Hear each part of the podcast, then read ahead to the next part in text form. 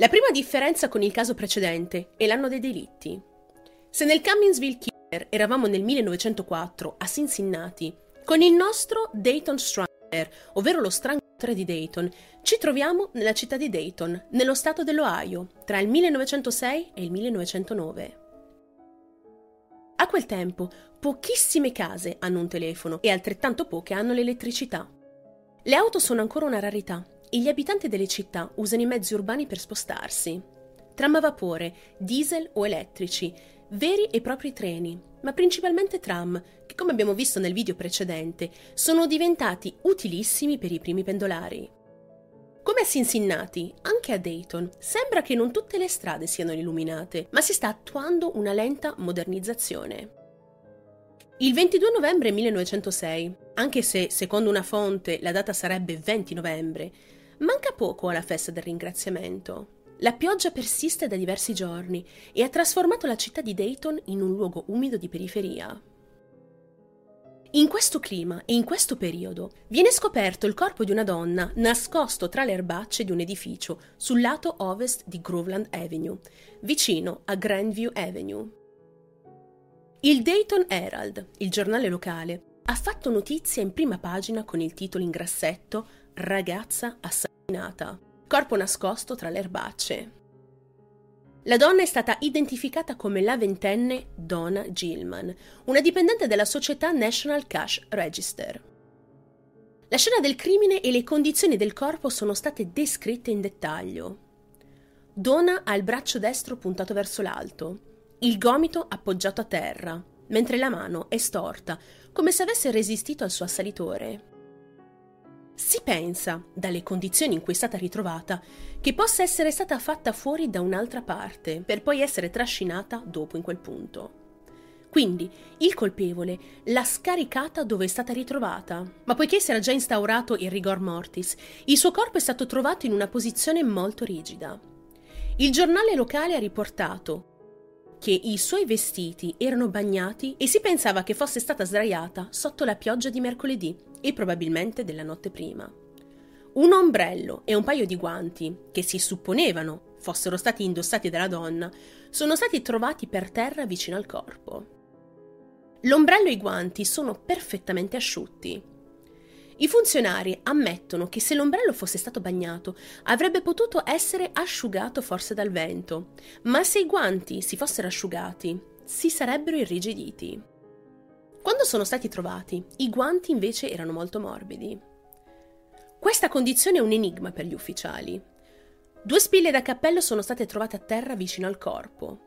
Una era piegata, indicando la possibilità che il cappello le fosse stato strappato via e poi messo sulla sua testa così, come è stato trovato quella mattina. Un esame superficiale della scena del crimine ha riportato un dettaglio davvero curioso, ovvero che potrebbe essere scoppiata una lite sul lato ovest di Groveland Avenue, perché lì sono state ritrovate delle erbacce calpestate. Forse il delitto era avvenuto lì ma è evidente che siano stati fatti degli spostamenti e i detective decidono di ricostruire l'intera dinamica del caso. Sempre secondo il giornale locale, ovvero il Dayton Herald, sappiamo che l'ultima volta che è stata vista la donna è stato alle 17.40 di martedì sera. È tornata a casa con sua cugina, Ruby Bond, a Grosvenor Avenue. La signorina Ruby Bond scese a Grosvenor Avenue, lasciando la signorina Donna Gilman, la vittima, in macchina.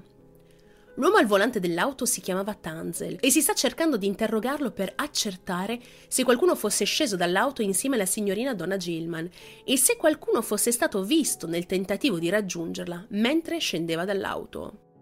L'autopsia ha confermato la teoria secondo cui la ragazza sarebbe morta soffoccata. Non risultano dalla cronaca del tempo altre informazioni su questo Tanzel, quindi non ci resta che concludere che questa informazione non è stata utile alle autorità. Personalmente vi dico che non ho ben compreso la faccenda della macchina o se forse c'è stato qualche errore di traduzione.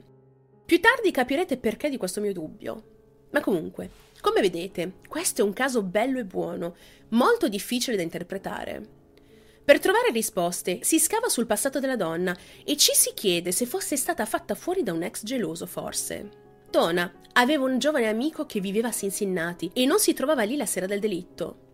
Così, la sorella della vittima, venendo a sapere di questo suo amico, inizia a farsi due domande e si chiede se costui, quest'uomo di Cincinnati, potesse avere qualcosa a che fare con questo caso. Così, la sorella di Donna decide di chiamare il giovane e non ha avuto così tante difficoltà a trovarlo. Lui le ha detto che non sapeva assolutamente nulla, non sapeva dove Donna si trovasse e che non la vedeva da diversi giorni. Forse, non credendogli, non solo Donna, ma anche le autorità iniziano ad interessarsi a questo giovane misterioso e risalgono alla sua identità. Si scopre che questo giovane viveva a Sharonville, vicino a Cincinnati, non proprio nella stessa città. Lui si chiama Stanley Anderson. La polizia decide quindi di interrogarlo e alla fine è stato in grado di fornire un alibi piuttosto accettabile. Il suo nome purtroppo diventa uno dei tanti negli anni a venire. Il caso di Donna verrà ampiamente discusso nel corso del tempo e sarà oggetto di mitomani. La verità, come abbiamo visto in altri casi storici, è che la stampa, già impazzita per il killer di Cincinnati, ha subito gettato nel caos questa storia Ricordiamoci che le due città, Dayton e Cincinnati, al tempo erano confinanti dai mezzi di trasporto pubblico. E già molti, al tempo, avevano notato la coincidenza tra questi crimini, sia a Cincinnati che a Dayton. Anche perché la morte di questa donna è avvenuta due anni dopo l'ultimo caso confermato del Cumminsville Killer, ovvero il killer di Cincinnati. La ferita per gli abitanti di quelle parti era ancora fresca e anche se il colpevole non era lo stesso, Comunque è anche soltanto tragico supporre l'esistenza di un altro criminale che ha deciso di emulare due anni dopo questi crimini, o che addirittura per coincidenza stesse continuando questa strage. Addirittura sappiamo che la famiglia di Donna Gilman, tra cui sua madre e due dei suoi fratelli, è stata arrestata per il suo omicidio e costretta a pagare una cauzione per qualche teoria criminale che non si è mai concretizzata. Solo alla metà del 1907 la famiglia Gilman è stata scagionata da qualsiasi coinvolgimento e nel frattempo ci sono stati anche altri arresti e altri sospetti. Insomma, un vero e proprio disastro in termini di indagini. Infatti, facendo un recap preciso di quello che è successo, andando finalmente a fare un po' di chiarezza in questo crimine, in maniera inequivocabile, questa è la ricostruzione dell'accaduto. Donna Gilman è stata vista l'ultima volta viva mentre scendeva da un tram a Dayton, Ohio, mentre tornava a casa dal lavoro. Capite quindi la mia precedente confusione quando vi parlavo di una macchina? A questo punto credo esserci già un problema di traduzione, forse a causa mia o forse a causa della stessa fonte. Comunque, Donna, l'ultima volta che è stata vista, stava camminando da sola lungo una piccola area con della vegetazione attorno. Ottima zona per far muovere nell'ombra un probabile assassino. Apparentemente è stata attaccata alle spalle da un estraneo che l'ha soffocata, trascinata in una zona più appartata dove ha abusato di lei, lasciando solo il suo cadavere. Il tutto a due isolati dalla linea tranviaria. Quindi, adesso che sappiamo tutte queste cose, il quadro della vicenda si fa più chiaro e terribile, anche più familiare. Infatti, per chi ha visto il video precedente, questi dettagli molto verosimili ricordano molto il modus operandi del Cumminsville Killer. Il colpevole non identificato di Donna Gilman potrebbe essere un uomo impulsivo che attacca vicino a zone pubbliche e percorse dai tram. Un probabile deviato sessuale che a volte trascina le sue vittime in un altro luogo e cosa peculiare, che ha una sorta di debole per la gola. Per quanto simile al colpevole di Cincinnati, lo strangatore di Dayton viene però considerato come essere una persona completamente diversa. Ed è dunque così che parte il caso del Dayton Stranger, un caso già complesso e lacunoso in partenza. Adesso è il momento di parlare di loro. Anna Markowitz e Abe Gordon e della loro assurda tragedia. Sono rispettivamente la seconda e la terza vittima di questo caso. È il 4 agosto del 1907. Le due amiche stanno passeggiando tranquillamente in una strada solitaria vicino alla National Soldiers Home. La sorella di Anna, Berta, di soli 16 anni, è venuta a tener loro compagnia. Sono quindi tre quel giorno, Anna, sua sorella Berta e Abe. Dall'oscurità, ad un certo punto, appare un uomo. D'improvviso, come è arrivato, lancia un'arma non meglio specificata contro Abe e la colpisce la nuca. Abe si volta per vedere il suo aggressore, che intanto estrae una pistola e gli spara due volte all'addome. Berta, sorella di Anna, in seguito dirà agli investigatori che quando Abe è caduta a terra, la l'elicottero si è lanciato verso di lei e Anna. Berta allora scappa urlando, chiedendo aiuto, lasciandosi alle spalle tutto e tutti perché in preda al panico. Quando un gruppo di persone torna insieme a lei per prestare soccorso, trovano Abe ancora viva, ma malapena. In tutto ciò, di Anna neanche l'ombra. I presenti si preoccupano da morire e riescono per fortuna a trovare altre tracce di Anna, tracce che li conducono attraverso una boscaglia, dove purtroppo giaceva il suo corpo privo di vita. I vestiti di lei sono stati quasi strappati dal corpo. Le braccia sono sopra la testa e le coprono gli occhi. Ci sono segni, vere e proprie prove di una lotta spaventosa e di un assalto. Anche Anna, come donna, è deceduta per strangolamento. Purtroppo anche Abe non ce la fa. Muore per le ferite riportate in un ospedale e ha lasciato Berta come unica testimone oculare di questo attacco. La polizia, manco a dirlo, interviene e chiede spiegazione a Berta, l'unica sopravvissuta a quell'assalto. Le sue parole potrebbero essere utili al fine di risalire anche al volto di chi ha fatto fuori Abe e Anna. E chissà forse lo stesso assassino di Donna e le altre vittime del mostro di Cincinnati. Lei, in preda al dolore, ha descritto l'aggressore come di età compresa tra i 25 e i 30 anni, alto, ben rasato e vestito con abiti scuri. Non sembra esserci altro. Forse l'aspetto fisico di questo responsabile è così comune da non avere tratti distintivi. O forse Berta era così scioccata da non essere riuscita a riferire altro. Come nel caso di Donna Gilman, gli investigatori hanno concentrato la loro attenzione sulle famiglie delle vittime. Partendo dalla famiglia di Anne Berta, i fratelli sono stati sospettati, perché a quanto sembra, a loro non piaceva che Anna uscisse con Abe. Il perché di questo disappunto ci è sconosciuto, ma questo elemento era di particolare interesse per gli investigatori.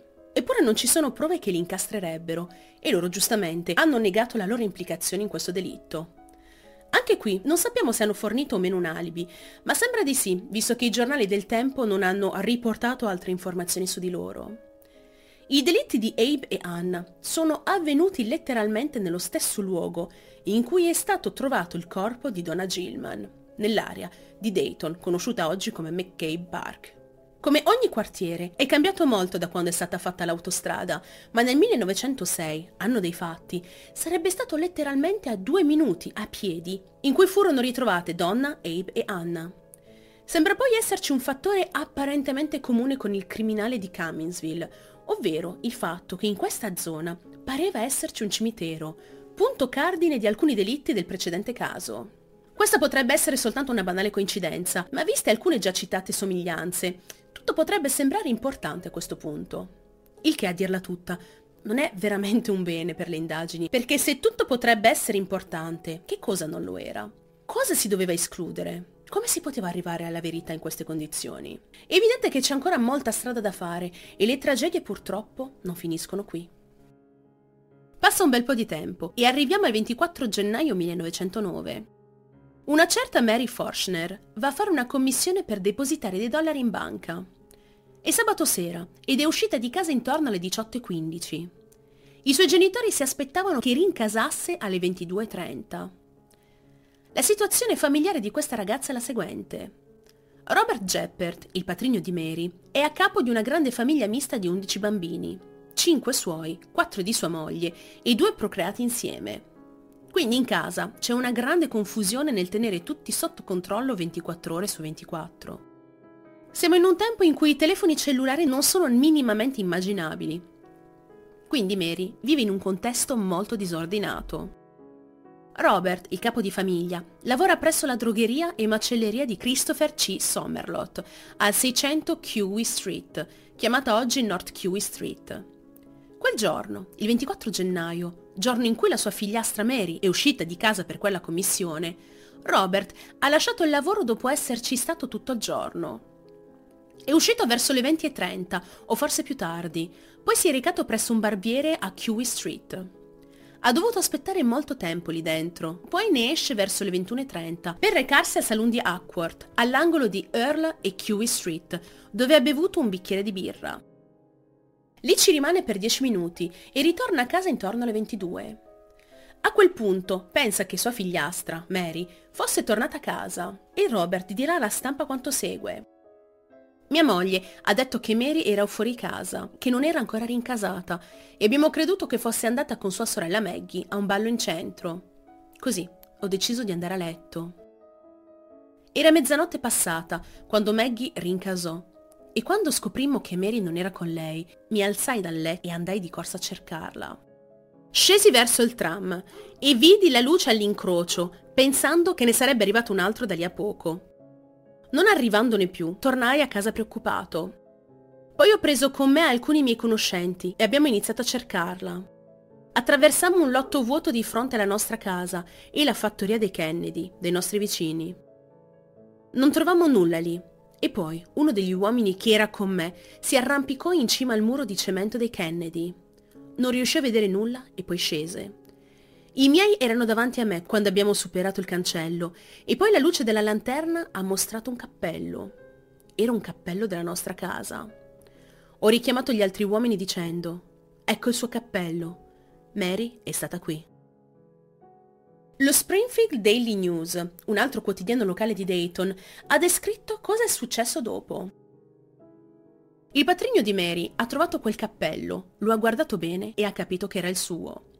Preoccupatissimo, ha esaminato il terreno, notò delle impronte impresse nel fango. Alcune di queste sono piccole impronte di donna, calpestate a loro volta da una scarpa pesante.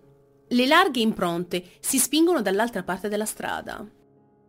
Ci sono anche altre piccole impronte, ma posizionate in modo irregolare, come se la persona che le aveva lasciate, quindi la donna, si trovasse in piedi da tanto tempo. Ora, alla luce di tutto questo, Robert e tutte le persone che erano con lui avrebbero potuto chiamare la polizia, ma ricordatevi che in quel periodo non era così facile, perché non si poteva chiamare la polizia in piena notte, e soprattutto in mezzo alla strada così. Significava correre verso un telefono pubblico, se mai ce ne fosse stato uno, pagare, farsi inoltrare dal centralino verso la polizia e spiegare che cos'era successo. Robert, forse, fin troppo provato e accecato dalla rabbia, avrà pensato di non perdere tutto questo tempo nel chiamare i soccorsi. E questo perché, dopo aver scoperto le impronte e il cappello, ha deciso di continuare la sua indagine, e in compagnia dei suoi uomini.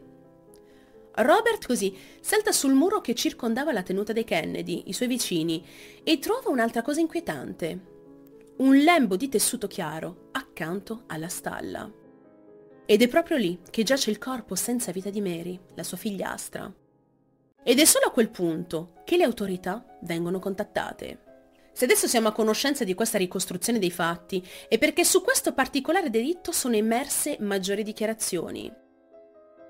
Una cosa che però salta all'occhio è che per tutti i delitti del Dayton Strangler si pensa ad un movente di rapina. All'inizio gli investigatori pensavano che tutti questi crimini fossero dovuti a tentativi di rapine, ma puntualmente si sono ricreduti, capendo che sotto sotto ci poteva essere qualcosa di ancora più maniacale di una semplice rapina. E anche per il delitto di Mary si pensa la stessa cosa, quindi ad una rapina finita male, e magari si dà questa spiegazione soltanto per placare lo sdegno pubblico questo perché, ricordatevelo bene, nel giro di pochi anni, in una città vicina, erano stati commessi dei delitti atroci e mai nessuno era stato arrestato per quei crimini. Ed ora anche qui, a Dayton, accadono delle cose simili, dei crimini orribili. La paura c'è, è evidente, e forse all'inizio si è cercato di minimizzare queste tragedie. Ma queste sono soltanto alcune supposizioni, ma andiamo avanti coi fatti. Sappiamo dal Dayton Herald che l'autopsia sul corpo di Mary ha accertato che la ragazza è stata aggredita intimamente, colpita ripetutamente alla testa con una mazza o uno strumento contundente di qualche tipo. Come le altre, l'atto finale è stato il strumento. A distruggere l'ipotesi di rapina in questo caso è stato il ritrovamento del libretto bancario di Mary, trovato nelle vicinanze del corpo, con ancora i dollari che doveva andare a depositare. Se si fosse trattato realmente di un ladro, non avrebbe lasciato quel libretto. Il colpevole non aveva alcun interesse nel rovinarla. Sembra essere ossessionato dalle donne, che si recano da qualche parte con i tram, e spesso nella stessa zona. Perché anche Mary è finita in una fetta di città in cui già altre vittime erano state ritrovate in precedenza. Quindi tutto questo non poteva essere una semplice coincidenza. Forse davvero il Dayton Strangler e il Cumminsville Killer erano la stessa persona, oppure a Dayton c'è qualcuno che ha deciso di ispirarsi ai crimini di Cincinnati, emulandolo a distanza di anni. Il movente di tutto questo però rimane ancora un mistero. Non si capisce perché qualcuno avesse dovuto provare così tanto odio, un odio brutale verso delle donne.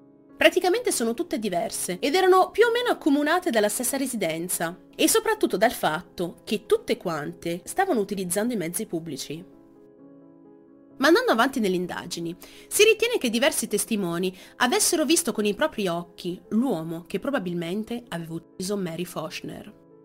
Il primo testimone oculare è stato il residente Samuel Morris. Ora vi leggo cosa il Dayton Herald ha dichiarato su questo strano incontro. Si pensa che Samuel Morris, che vive a pochi passi dal luogo in cui è stato commesso il crimine di Mary Fochner, abbia visto il presunto colpevole intorno alle 21.20. Samuel, secondo la sua storia, era in piedi davanti al suo cancello, in attesa dell'arrivo dei suoi figli, quando ha sentito delle urla. Andò verso il punto e vide un oggetto scuro che giaceva nel campo, sul quale gettò una manciata di fango. Qualcuno si alzò dall'oscurità e una voce che non riconobbe disse Faresti meglio ad andartene da qui o ti riempirò di buchi. Samuel dice di essere rientrato in casa, di aver preso il suo fucile, di essere uscito e non avendo trovato nessuno in giro, ha sparato due colpi in aria. Samuel Morris è stato ritenuto addirittura un possibile sospetto, ma in seguito è stato scagionato. Ma al di là di Samuel c'è un altro testimone oculare, la signora Chef, la quale afferma di essere stata inseguita dall'uomo responsabile pochi minuti prima. Riguardo a questo fatto dice Sono scesa da un tram vicino a casa mia alle 21.10. Ho visto un uomo sgattaiolare nell'oscurità dietro di me, dopo che avevo camminato per un po'. Sapevo che non era stato nel tram e ho camminato più veloce di lui. Anche lui ha accelerato il passo. Ho corso. Correva a sua volta e stava guadagnando terreno su di me. Ho girato l'angolo per, arriva- per arrivare a casa mia e l'uomo si è fermato. Un cagnolino corse fuori e poi guaì. Credo che l'uomo lo abbia preso a calci. A seguito della testimonianza di questa signora, esattamente come nel caso precedente, assistiamo ad una serie di tentativi d'aggressioni avvenute nel giro di pochissimo tempo. Spiccano però alcune testimonianze di donne che hanno detto di aver visto qualcuno di sospetto intento ad approfittarsi di loro. Si aggiungono nomi di sopravvissute a questo presunto mostro senza scrupoli, un mostro molto simile ad un altro che aveva attaccato nel quartiere di Cumminsville. E purtroppo il numero di vittime non finisce qui. Alla lista si aggiunge una certa Elizabeth Fullhart. Elizabeth ha solo 18 anni al momento dei fatti, ma fa regolarmente la pendolare da casa sua per andare a Dayton per vedere il suo ragazzo. Tuttavia, il 29 gennaio del 1909, Lizzie, come conosciuta da tutti, scompare improvvisamente nel nulla. Nessuno ha avuto sue notizie per diversi giorni. Poi, il 5 febbraio dello stesso anno, viene fatta la tragica scoperta da un uomo di nome Charles Weaver e dal padre di Elizabeth stessa, Fred Weaver. La dinamica del ritrovamento è la seguente. I due, Charles e Fred, si sono recati in una casa al 124 di Nord Jefferson Street per fare dei lavori di falegnameria. La casa è vuota da tempo e i due uomini sono stati mandati a rimetterla in condizione di essere abitata. Dopo pranzo, Charles Aveva sete. Verso le 14 andò alla cisterna per prendere un sorso d'acqua. Il coperchio non voleva aprirsi. Così questo Charles prese un piede di porco e lo aprì. Quando si chinò per raggiungere la cisterna, con il suo secchio d'acqua, notò un fagotto di vestiti che galleggiava, pieno di terra e detriti. Afferrò questi vestiti e li tirò a sé. Scavando in basso, notò dei piedi umani emergere dall'acqua Terrorizzato Charles lasciò cadere quei vestiti e chiamò Fred. I due tentarono di trascinare il corpo fuori dalla cisterna e facendo così fecero la mara scoperta. Fred vide che quello era il corpo di sua figlia. Ora, ci sono delle controversie circa la data di questo macabro ritrovamento.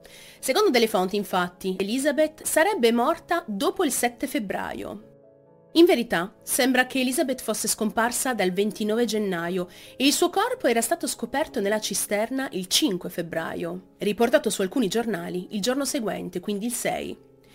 Il medico legale stimò che il suo corpo era all'interno della cisterna da circa una settimana.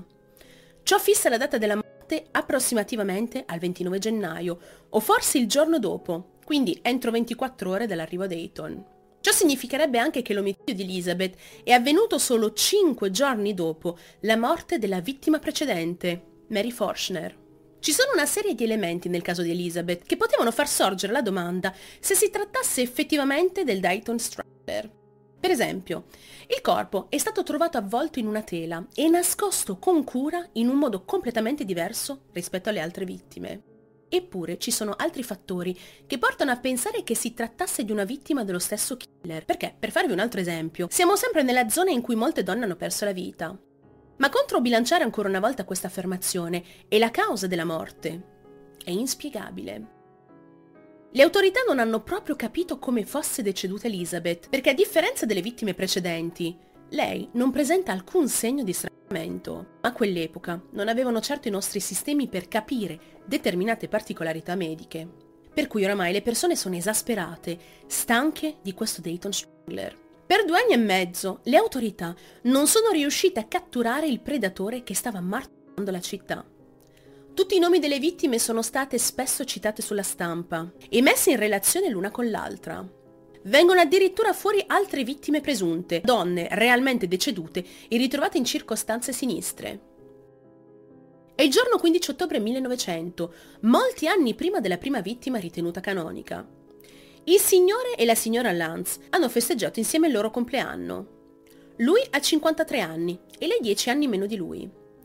Molto probabilmente sono una coppia piuttosto conosciuta nella zona, perché quella notte altre 15 coppie di sposi si presentano nella loro casa al 48 di Leroy Street per celebrare questa grande festa sorpresa. Con il passare della notte, gli adulti si sono riuniti per far festa, mentre i bambini, compresa la figlia dei Lance, Ada di 11 anni, giocano nel cortile. Tra gli ospiti della festa, a sorpresa, c'è l'agente di polizia Charles Brandon, sua moglie e loro figlia Lily.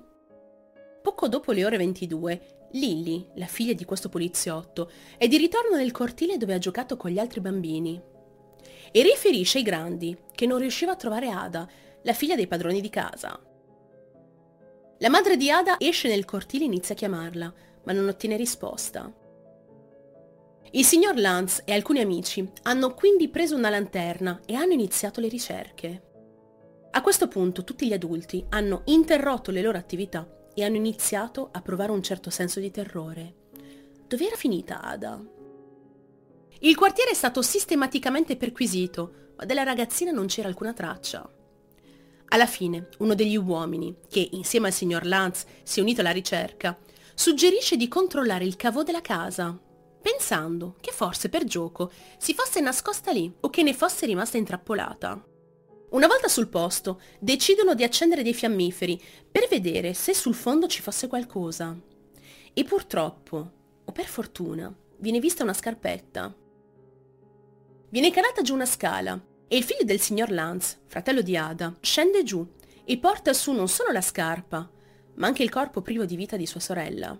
I vestiti della ragazzina hanno subito uno squarcio la scena è indescrivibile.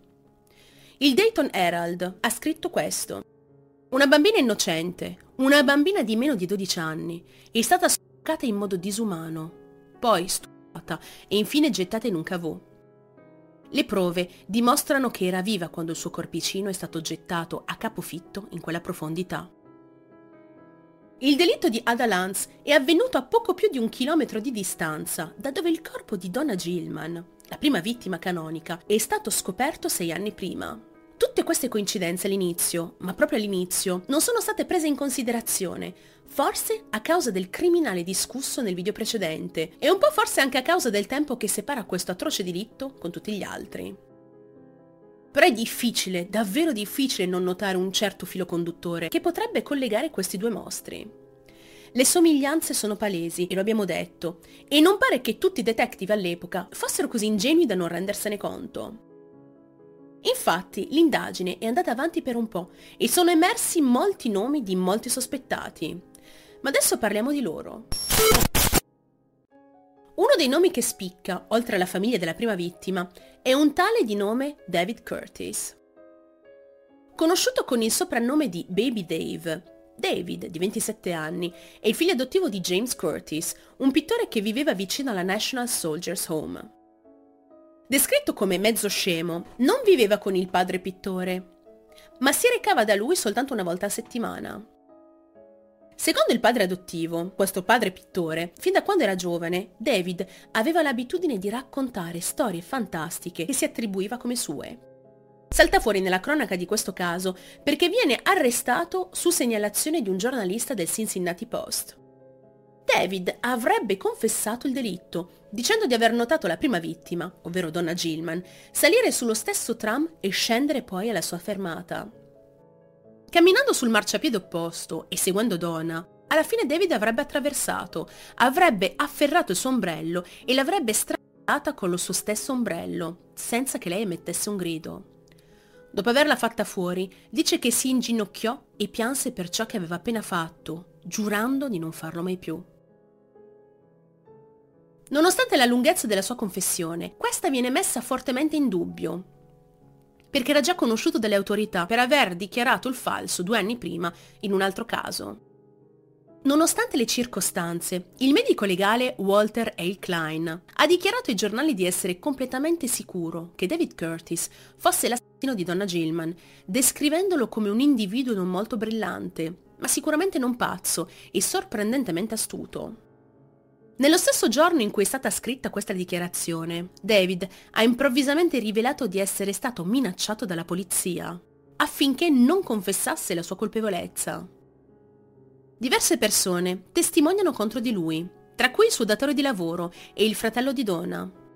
Ma la squadra di difesa di David è ben preparata e il giorno dopo la sua testimonianza viene assolto da tutte le accuse per l'omicidio di Donna Gilman. Il suo rilascio è stato ben accolto dai cittadini di Dayton, i quali lo hanno salutato e applaudito. Non verrà mai più incriminato, mai più invischiato in questa storia, anche se un medico legale farà di tutto per revisionare il suo ruolo all'interno di questa storia, ma senza successo. Tra le fonti, poi, appare un certo Leighton Hines, il 10 ottobre 1907, Layton, un uomo di colore, viene arrestato con l'accusa di aver ucciso Anna Markowitz e Abe Cohen, la seconda e la terza vittima. Stando ad un testimone di cui non sappiamo il nome, la notte degli omicidi aveva visto Layton in piedi vicino al ponticello del parco. Lo salutò con garbo e lui ricambiò. Qualche tempo dopo sentì quattro spari, ma il testimone li ha ignorati e se n'era andato. Il giorno seguente, quando ha saputo della tragedia, ha subito identificato Layton come l'uomo che aveva visto nel parco e forse addirittura il responsabile di quegli attacchi nei confronti di Anna, Abe e Berta. L'avvocato di Layton ha cercato di far cambiare idea al testimone, senza riuscirci.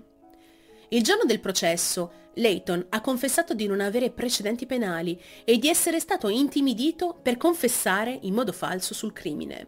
Ignorando le sue dichiarazioni, fu comunque condannato per duplice omicidio, ma gli fu risparmiata la pena di morte. Quando gli omicidi sono continuati, le autorità, in seguito, hanno ammesso di avere dei dubbi sulla sua condanna e decidono quindi di rilasciarlo sulla base di questo. Lo hanno rilasciato soltanto perché ci sono state altre morti dopo, perché altrimenti lo avrebbero lasciato marcire in carcere, additandolo molto probabilmente come il Dayton Strangler.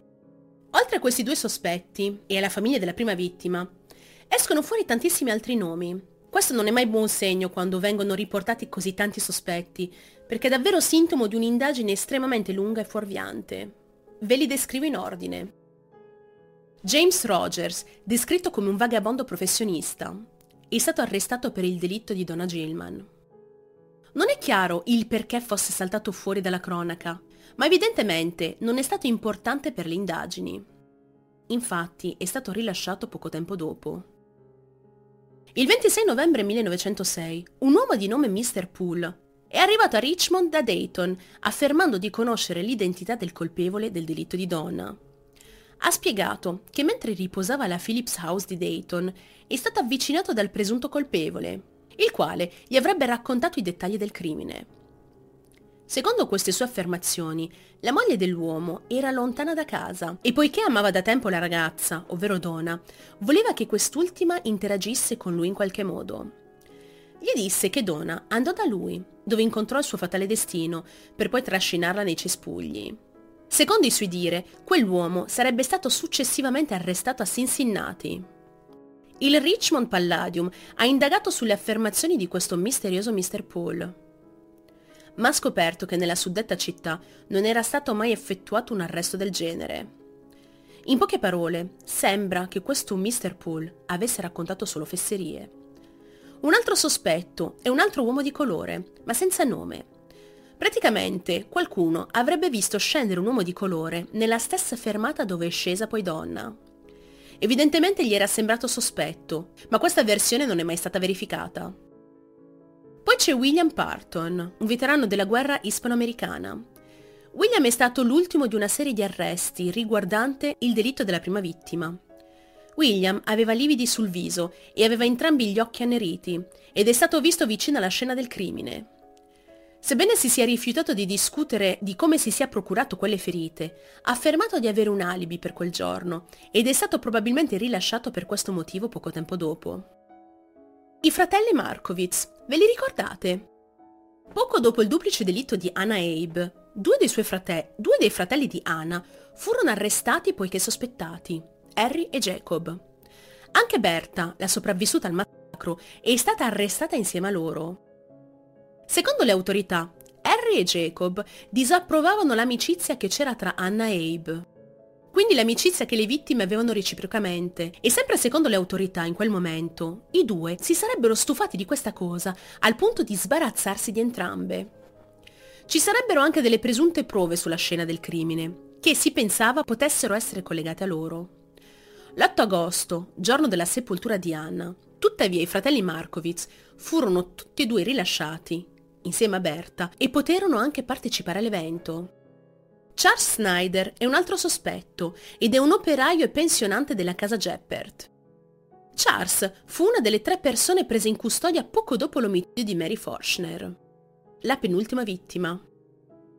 È stato allevato dal barbiere Leo Kunkel, il quale ha accusato Charles di essere entrato nel suo negozio in preda al panico, lavandosi via il fango e sangue dai suoi vestiti prima di andarsene bruscamente. Secondo lui, ciò è avvenuto solo mezz'ora dopo il nomicidio di Mary. Poco credito è stato dato alle sue dichiarazioni e Charles Snyder è stato dichiarato innocente per questo crimine. Frank Smith, alias G.E. Smith, un uomo di colore, è stato arrestato perché accusato di aver aggredito una ragazza bianca l'8 gennaio nella zona est di Dayton. La sua vittima in seguito lo avrebbe identificato. Le autorità lo sospettavano di aver ucciso l'ultima vittima di questa storia, esclusivamente sulla base del suo crimine precedente, ma non avevano prove contro di lui e in seguito hanno deciso di rilasciarlo insieme a tutti gli altri. Roy Cooley, un amico intimo di Elizabeth Fullard, l'ultima vittima. Questo Roy è stato arrestato dalle autorità per essere interrogato a dovere. Tuttavia, non è stata trovata alcuna prova e in seguito è stato rilasciato. Albert Wilkie, noto per essere il fidanzato di Elizabeth. Albert fu arrestato insieme a Roy Cooley e Frank Smith. Sebbene detenuto per un po' più a lungo del primo, è stato successivamente rilasciato anche lui per mancanza di prove. Penultimo di questa lista è un tale di nome Elwood Weimer, un canadese di colore di Ottawa. Elwood fu arrestato il 27 gennaio 1909 ad Hamilton con l'accusa di aver ucciso Mary Forschner, la penultima vittima. Ha confessato di aver bevuto molto nelle ultime sei settimane e questo era il motivo per il suo comportamento nervoso di quegli ultimi giorni. Il giorno successivo però è stato rilasciato per mancanza di prove. Infine abbiamo Elmer Carr, il 25 aprile 1909 Elmer fu accusato dalla sua ex datrice di lavoro di essere responsabile di incendi dolosi, borseggi e dell'omicidio di tre donne, due a Dayton e una a Boston. Uno dei due omicidi di Dayton fu proprio quello di Elizabeth Fullard, rafforzato dal fatto che i due furono visti insieme il 29 gennaio. Pare essere stato scagionato anche lui. E quindi ora, dopo tutto questo, il caso adesso che fine ha fatto? Con grande dispiacere devo dirvi che di questo caso non se ne parla oramai da anni e solo di recente il web, con alcuni podcast, gli ha dato nuovamente della visibilità. Il fascicolo del Dayton Strangler, ovvero lo strangolatore di Dayton, sembra essere diventata una brutta pagina di storia. Una pagina stracciata e gettata nel dimenticatoio. Solo adesso ci si è resi conto della sua gravità e dei suoi collegamenti con il caso del Cumminsville Killer.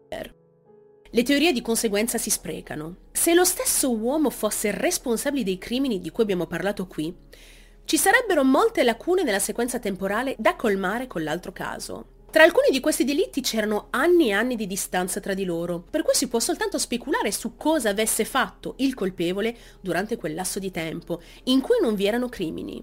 Forse il nome del responsabile è già saltato fuori e si trova nella lista di cui vi ho parlato prima. Ma questo non possiamo dirlo. Nulla è stato confermato. È svilente se ci pensate, ma non è la prima volta che accade. Una fonte molto dettagliata ha detto apertamente di credere che il Cumminsville Killer e il Dayton Strangler fossero la stessa persona, anche se effettivamente ci sono pochissime prove a dimostrarlo. In realtà non c'è nulla di certo, ma soltanto dettagli circostanziali. Un modus operandi sembra coincidere, ma da quello che sappiamo potrebbero essere state tutte persone diverse, accomunate magari da fattori a noi inspiegabili. O forse si tratta davvero di due persone, una il Cumminsville Killer e l'altra il Dayton Strangler. Forse l'una si è ispirata all'altra. O forse la verità è molto più complessa di quello che pensiamo. E chi lo sa, i casi potrebbero essere connessi oppure no. Difficilmente le cose sono semplici come appaiono, specialmente in storie come questa. Di tutte quelle vittime oggi ci saranno pronipoti o cugini di decimo grado, di cui forse non sono nemmeno a conoscenza di quella tragedia. Purtroppo queste storie sono avvenute in tempi davvero troppo vergini per i delitti moderni e anche con la tecnologia odierna sarebbero difficilmente risolvibili. Non parliamo di casi in cui non si sa l'identità delle vittime, ma è il colpevole a rimanere nel mistero. Un mistero che forse, con triste onestà, non verrà mai risolto. Ad ogni modo spero di aver dato un po' di giustizia a queste due storie tristissime. Due Jack scuori davvero poco discussi di cui si spera fare in futuro più chiarezza. Sono curiosissima di sentire le vostre teorie in merito. Discutiamone qui sotto nei commenti. E intanto vi comunico che questa è la fine della storia del caso del Dayton Stroller, ovvero lo stranatore di Dayton.